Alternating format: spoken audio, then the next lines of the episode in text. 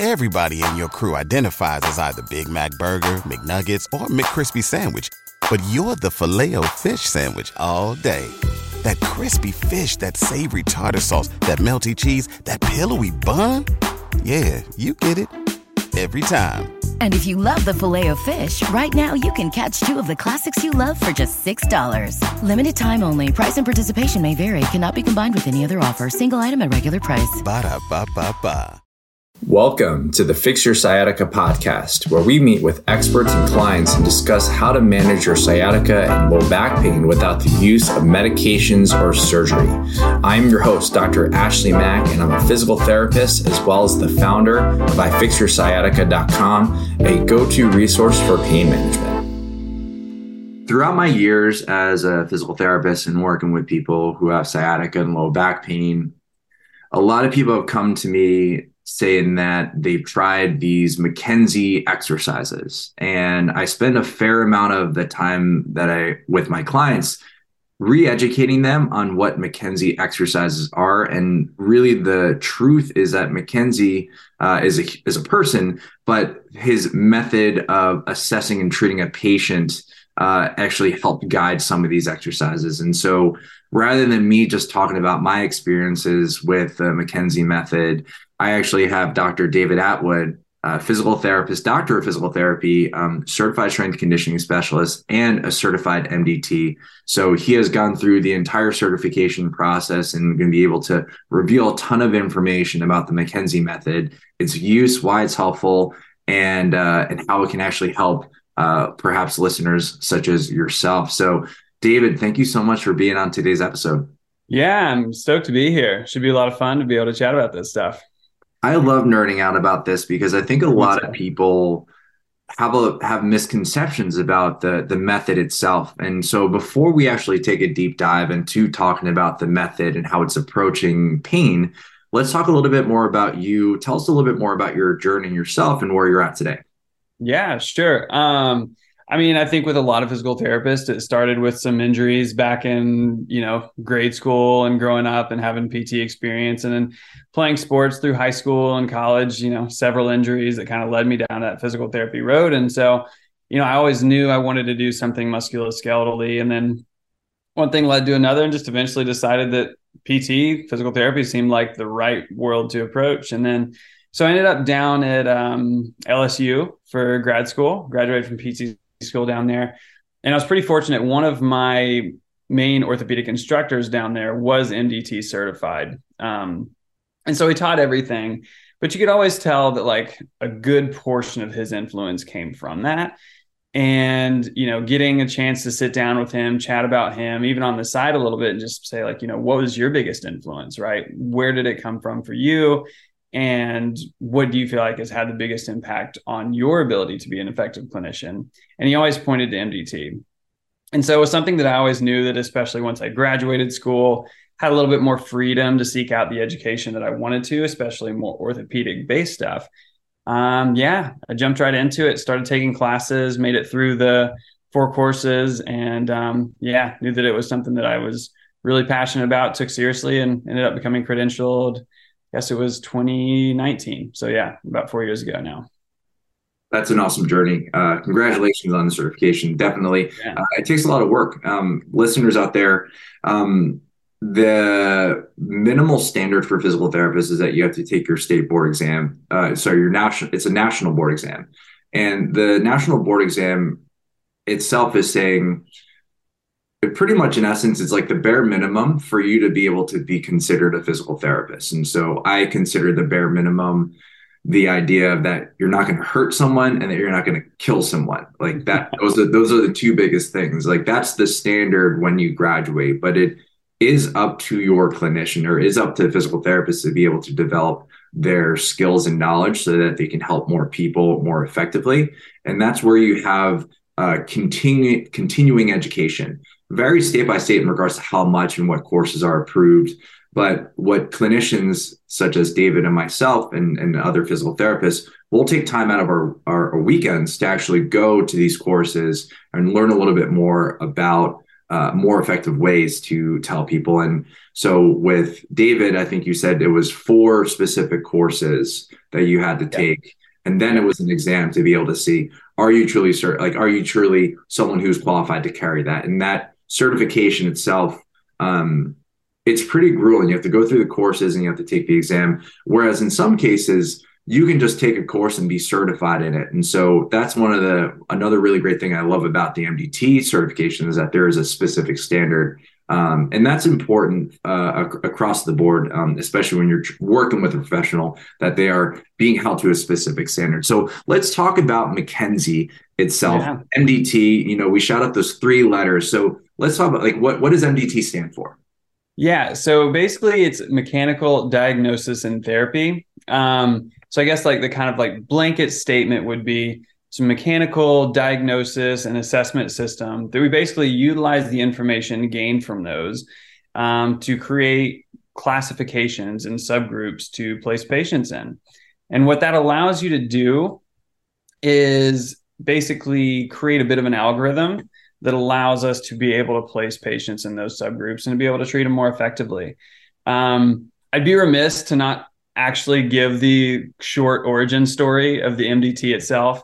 Um, of course, Robin McKenzie was a um, physical therapist in New Zealand. You know, practiced in the 70s, 80s, and and well beyond that. But the original story is there's a guy coming in, and this is back in the era where PTs were basically just using ultrasound, TENS, heat, NICE, just modalities to alleviate pain short term.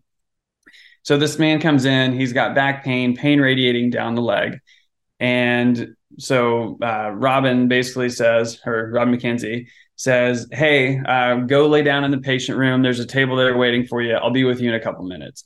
So the man with the sciatic pain goes in and lays down on the table. Uh, comes in a few minutes later. Turns out the guy wasn't the sharpest tool in the box, I guess they say. And was laying face down on a table that was bent up. So he was laying in a fully extended position face down.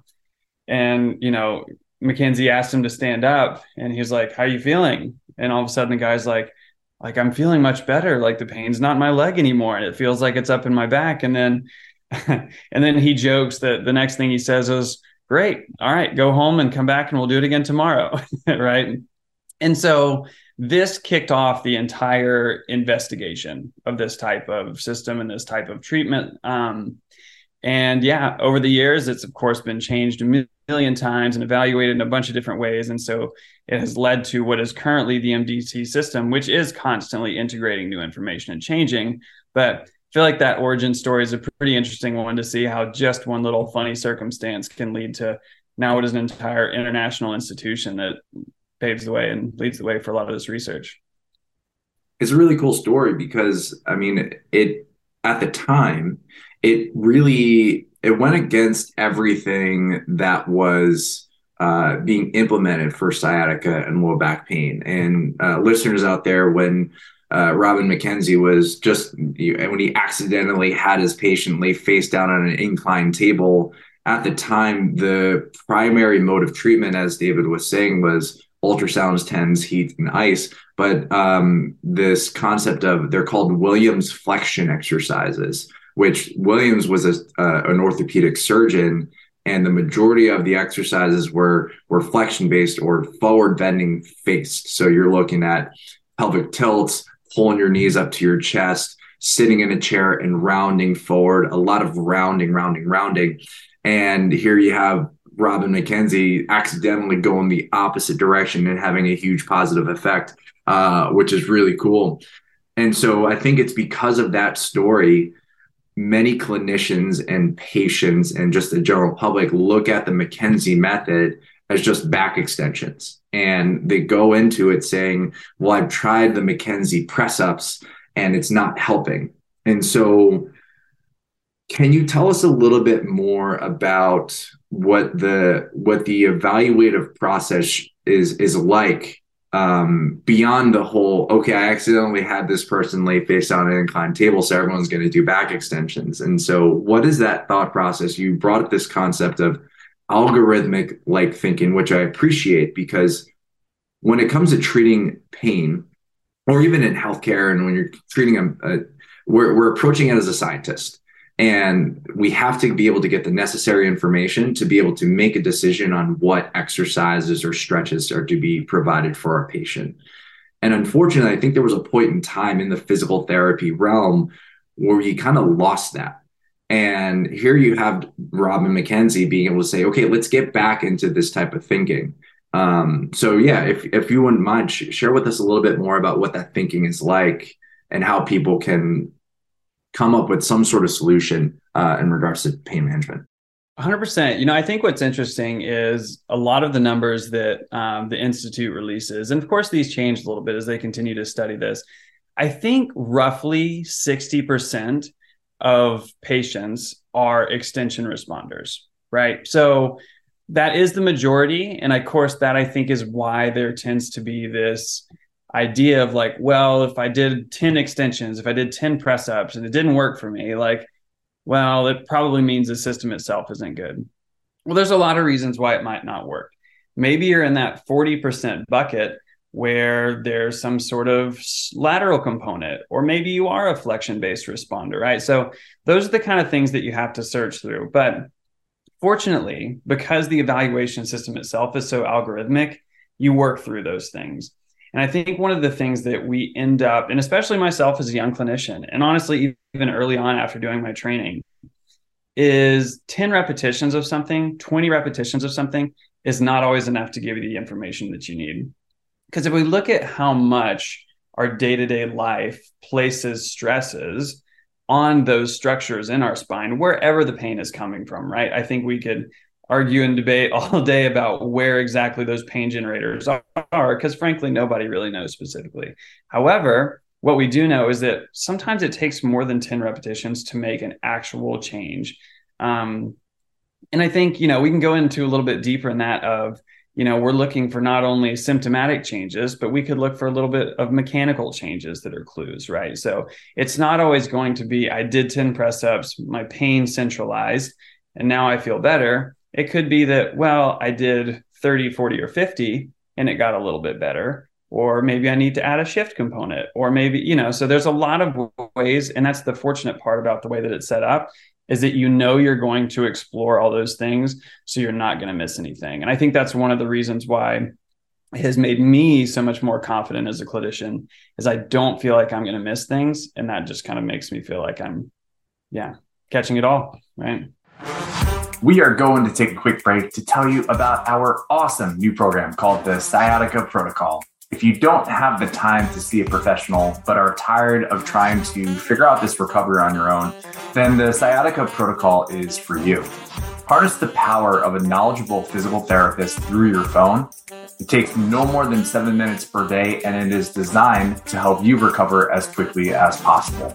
It is simple to start, and all you need to do is log into ifixyoursciatica.com forward slash the dash sciatica dash protocol and fill out the nine question quiz to begin. The link for the program is in today's show notes. Yeah, I think it's um, what you're what you're sharing with the audience is that, like, from my understanding, and, and I share very similar view as yours, is that um, this recovery is not just a one-sided thing. Like it's not like you go and you have to like do every. I'm going to say something and I'm going to elaborate, but it's like it's not like you have to go and do everything that the physical therapist does and not tell them how you're how you're feeling.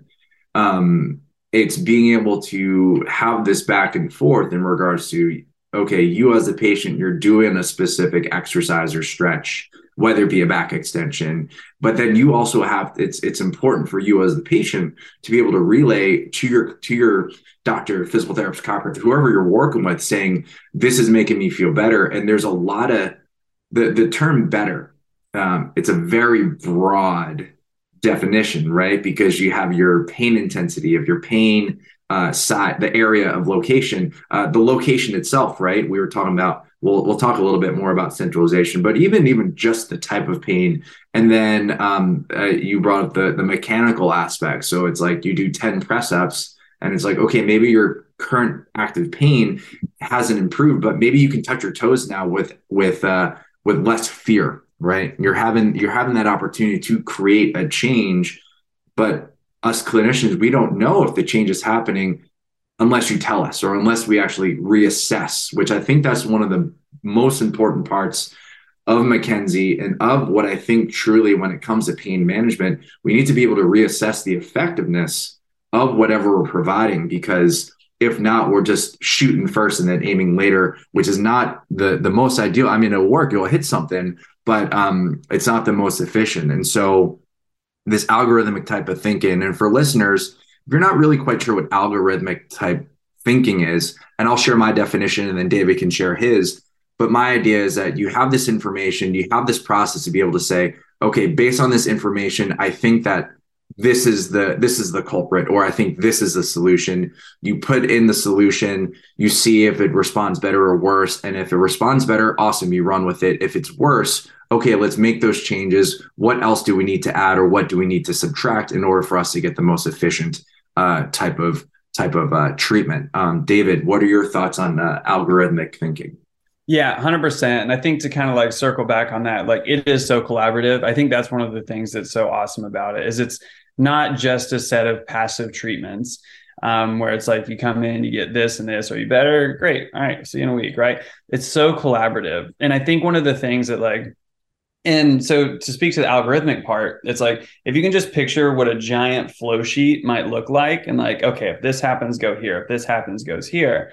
Right. So like that's what I like about it because there's a logical, scientific kind of like progression to work through those but there is an art to it, right? Because not everything, we all know this, right? Whatever field you're in, not everything is going to show up the way that it does in a textbook. And that's where the art of applying this to the scientific method is so important. However, what it does is once you have experience with this and you kind of know what's going on, you know how you can flow through this. And I think that's one of my favorite things about this. Like, once you work with a MDT clinician for a little bit, ideally, you should be able to work through this algorithm on your own after a few visits, right? It's a lot at first, absolutely. But you know, what I actually do frequently is I'll send home with my patients if maybe they're going to be traveling for a little bit or I won't see them for a week or so. I'll write out a flow sheet where I'm like, okay, and you know, we we talk about, I know we'll chat about it later, uh, if your symptoms do this, if your mechanics do this, I want you to keep going along this route. If they don't, then we're going to pop down to here and we're going to try this, and then we're going to pop down to here and try this, right? So, um, yeah, it just it feels like it's a really good flow sheet that you can kind of follow, and that's sort of what we mean by algorithmic there.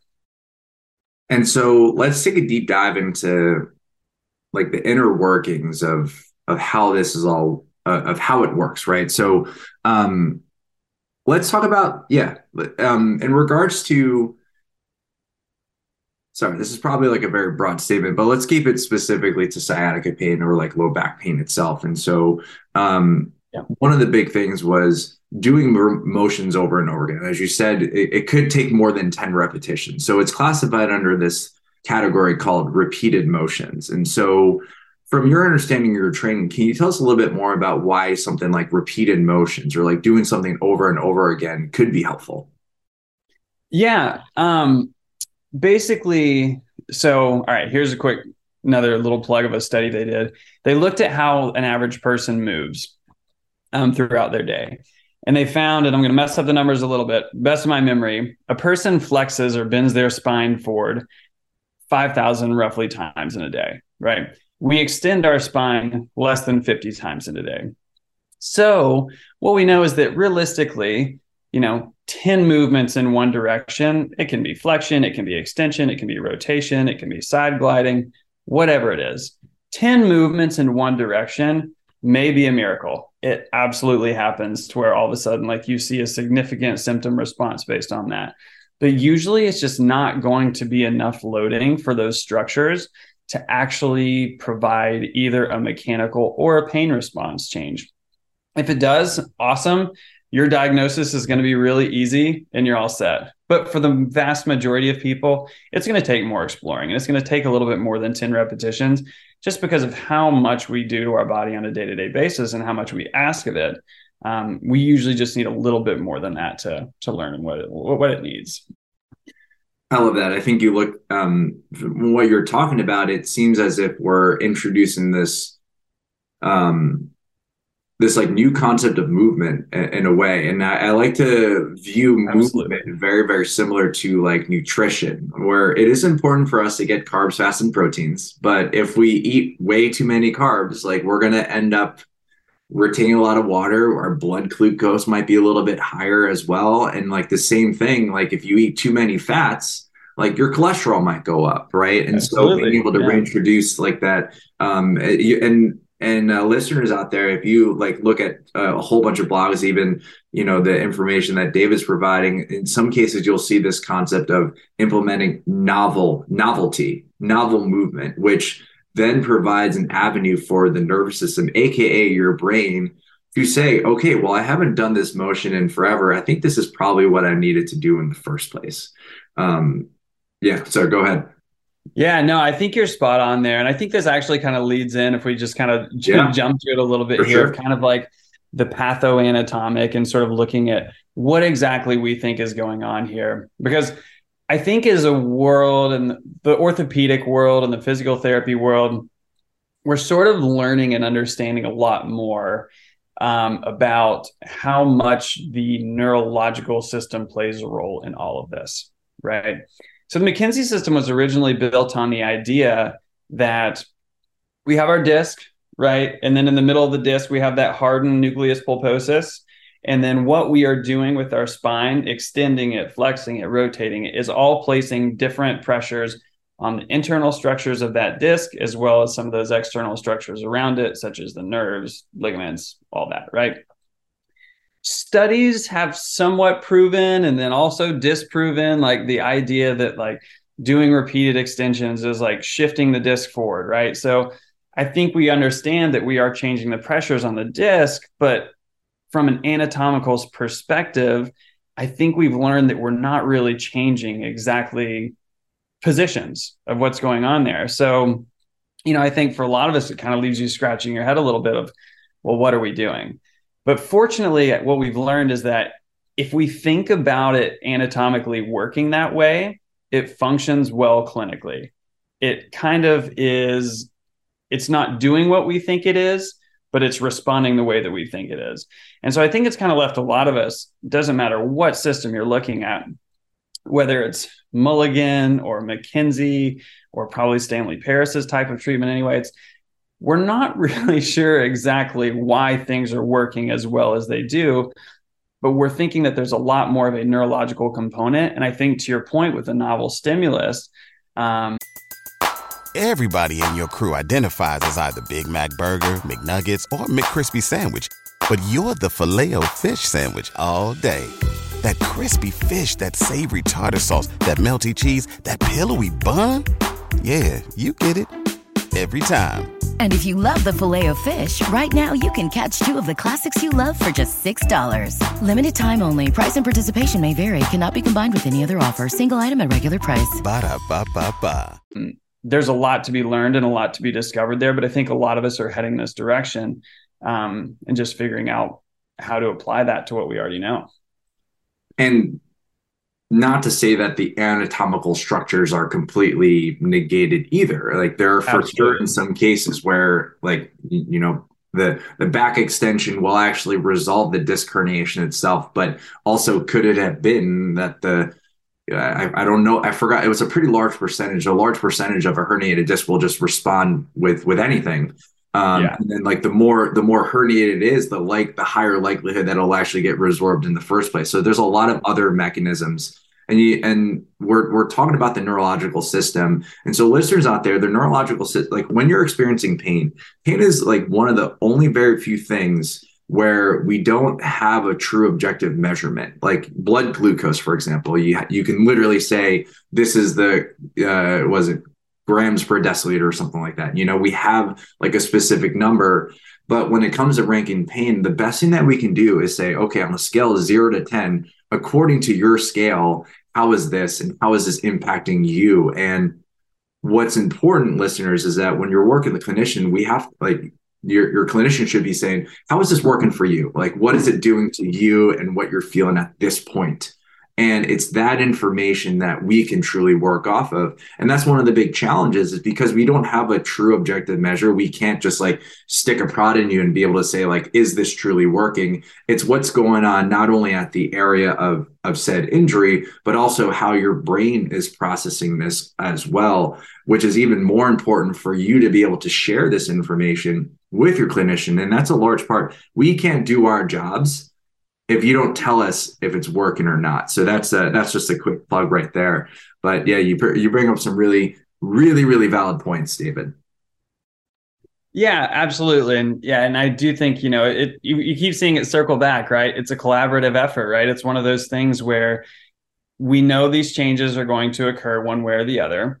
We input something into the system, a novel stimulus maybe it's a bunch of extensions and guess what? Things get worked so we move on and we figure out okay what's the next novel stimulus that we can try? What's the next one that we can try? And eventually you find one that your body responds well to both mechanically and hopefully symptomatically right? Um, but yeah that's kind of what you look for and it's not always a perfect immediate um, symptomatic response. I think um, very frequently when working with this the first treatment that i see somebody there may not be much of a symptomatic change. However, if you all of a sudden like, well, I can flex my spine a little more comfortably, or I find that I have a lot more rotation now and it's not giving me quite the same level of resistance, then those are positive signs. Those are positive changes. And in fact, that is really good evidence that you have found what we call your directional preference. And a directional preference is basically where you find the position or that repeated movement for your spine that is going to improve both the mechanics of how you are moving as well as the symptoms eventually of how you are feeling right? So that is considered the directional preference but that's why we keep searching for that directional preference. And a lot of times the first responses you get are mechanical and not symptomatic. But if you get those mechanical responses pretty quickly it will usually, in most cases, go to where it's actually making a symptomatic change as well. So we have uh, mechanical changes, improved range of motion, less fear, um, and maybe even less awkward and, and less tight.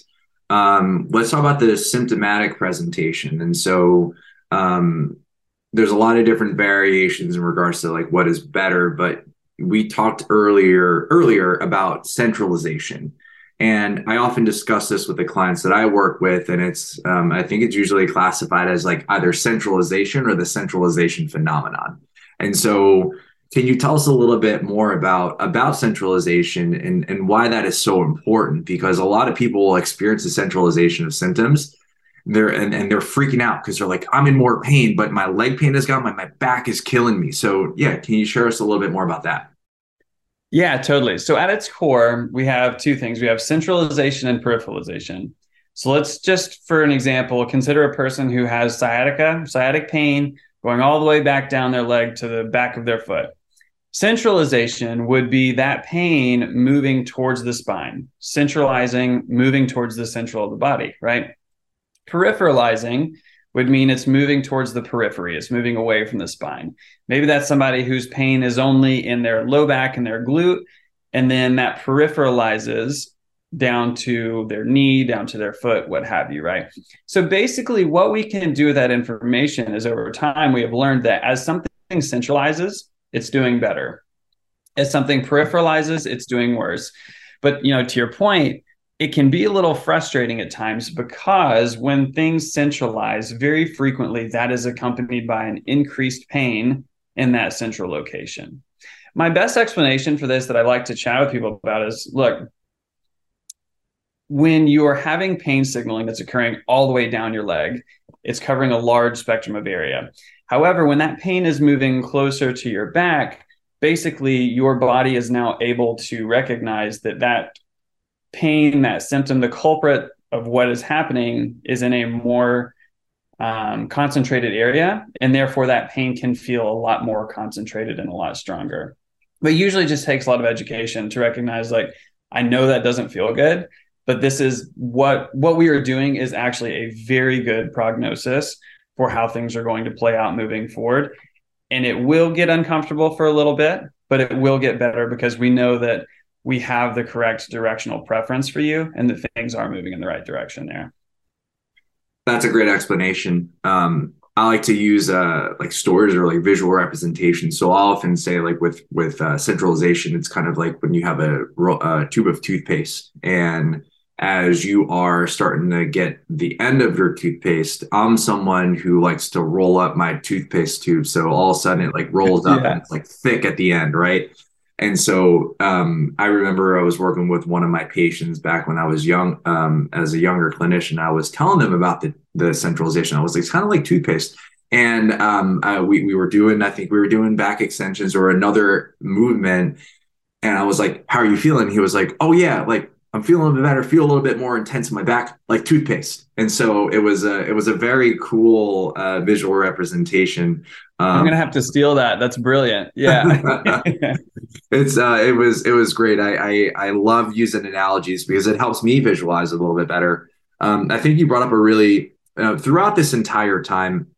Um, you're using some term like wording that is um, for lack of a better word, less negative because how we approach pain and how we view it and how we perceive it can actually be influenced by the words that we use. And so, what was great, what I, the observations that I made with you, David, was that it's like, okay, things are getting better. It's going to be a little bit more uncomfortable. So, you're kind of setting the tone of, of what the expectations are.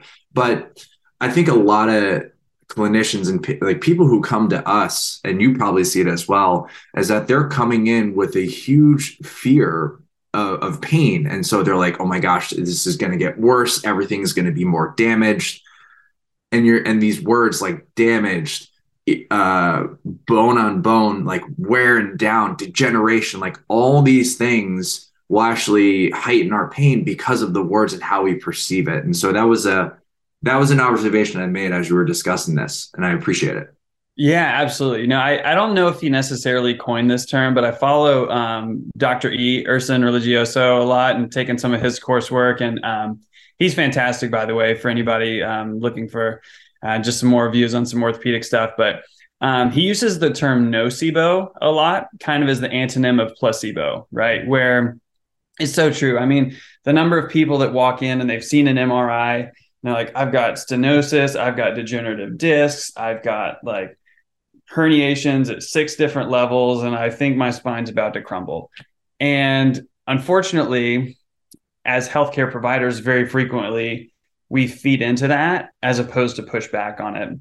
Because it doesn't take too much digging into research to find that, like, you can MRI a healthy person's back that's anything above 25 years old and you're going to find a lot of damage. And so that doesn't necessarily equate to pain. So that's why we've kind of shifted away, kind of circling back to some of the more um, less pathoanatomic versions of things and a little bit more of how are different stimuli and how are different movement systems and patterns um, changing how you're feeling there. But yeah, I think that like as a profession and certainly as healthcare systems as a whole, we should do a lot better job of saying like, hey, this is what you can do. These are things that maybe you should avoid in the short term, but there's no reason why we can't work to get you back. And maybe we have to modify some things. That's fine. But realistically, like we should be promoting movement and not telling people to stay away from it. 100% reducing that fear. Um, yeah and i think dr e has also coined he brought up the term uh, like thought viruses um, which i think is also tough. It's very very yeah. very engrossing. It's like i know for myself whenever i deal with stress and it's something that i'm working on but um, i know for me i have a tendency to internalize a lot of the the stresses and struggles that i have. And so when i'm in my own head and i start working it i can literally go down a huge rabbit hole of like oh my gosh the world is burning but the moment I start even changing up how I perceive or even how I the words that I use to describe what I'm experiencing, um, it really changes how it feels like to me. And and um, what's really interesting is that uh, us physical therapists, like especially ones who really care about patient success, not to say that other fit PTs don't, but with David's background as a in McKenzie and in my background in regards to how I work with my clients, we we can kind of only do so much in regards to helping reframe that. And this is actually one like where I think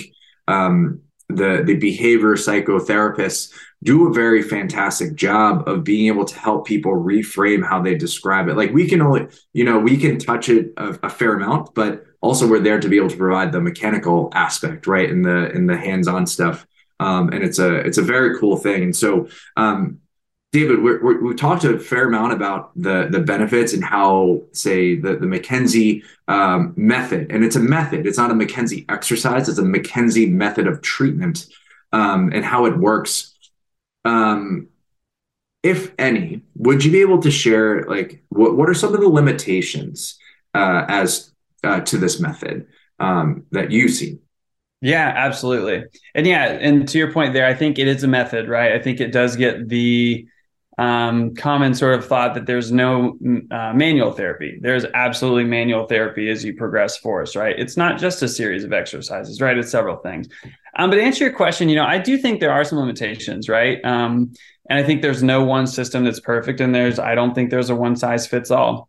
And what's interesting, you know, I think maybe the institute would love to hear me say this, but like some of the instructors, even, you know, they're kind of even looking a little bit more at the idea of regional interdependence, right? It's not. Let's say you do have a lumbar spine issue for me, because I've had training in other systems such as SFMA, I'm also going to look at somebody's thoracic spine. I'm also going to look at their hip mobility. And because you want to see how the chain link above and the chain link below are impacting that system. And sometimes what I found is just giving somebody lumbar spine, let's just say you're a directional preference extension responder. Sometimes just extensions might get you part of the way there, not all the way there.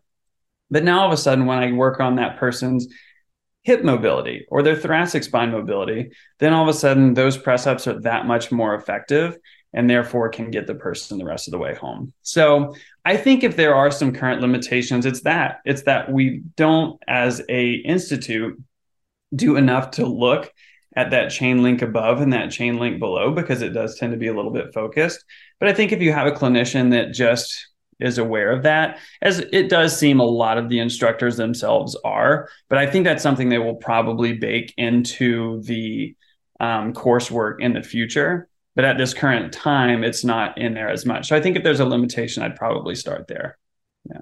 I think one of the cool things about um, professionals and particularly very effective professionals whether it be an organization like mckenzie institute or even someone like us right? Um, the moment that we recognize our limitations is it the moment we realize that we actually start trying to figure out how can we overcome those limitations right? And i think identifying the limitations in your knowledge or an organization in their knowledge it allows us to be it allows us to grow um, it allows us to grow. And the ultimate like the person the group of people who actually benefit from identifying these limitations and growth are are the patients are the people who are experiencing pain. So we're we're uh, going through it um, for the better. And so um, it's really great because for us to be able to say this is what we need to work on. It really is a catalyst because if and and I would say uh, listeners be wary when when someone says I have no limitations um, because the the truth is is that um, and i'm going to borrow a book from uh, the world of martial arts. Um, every every black belt out there in martial arts they're not saying okay i have like reached the pinnacle i can go ahead and retire. You look at okay well i've, I've reached this point of say quote unquote mastery but the mastery itself allows you to be particularly uh, aware of what you're deficient in and allows you to become even more of a master and even more of an expert in it and so um, that's that's one thing where if someone says it's like it's my way or the highway, or there's like no other thing that works aside from my technique.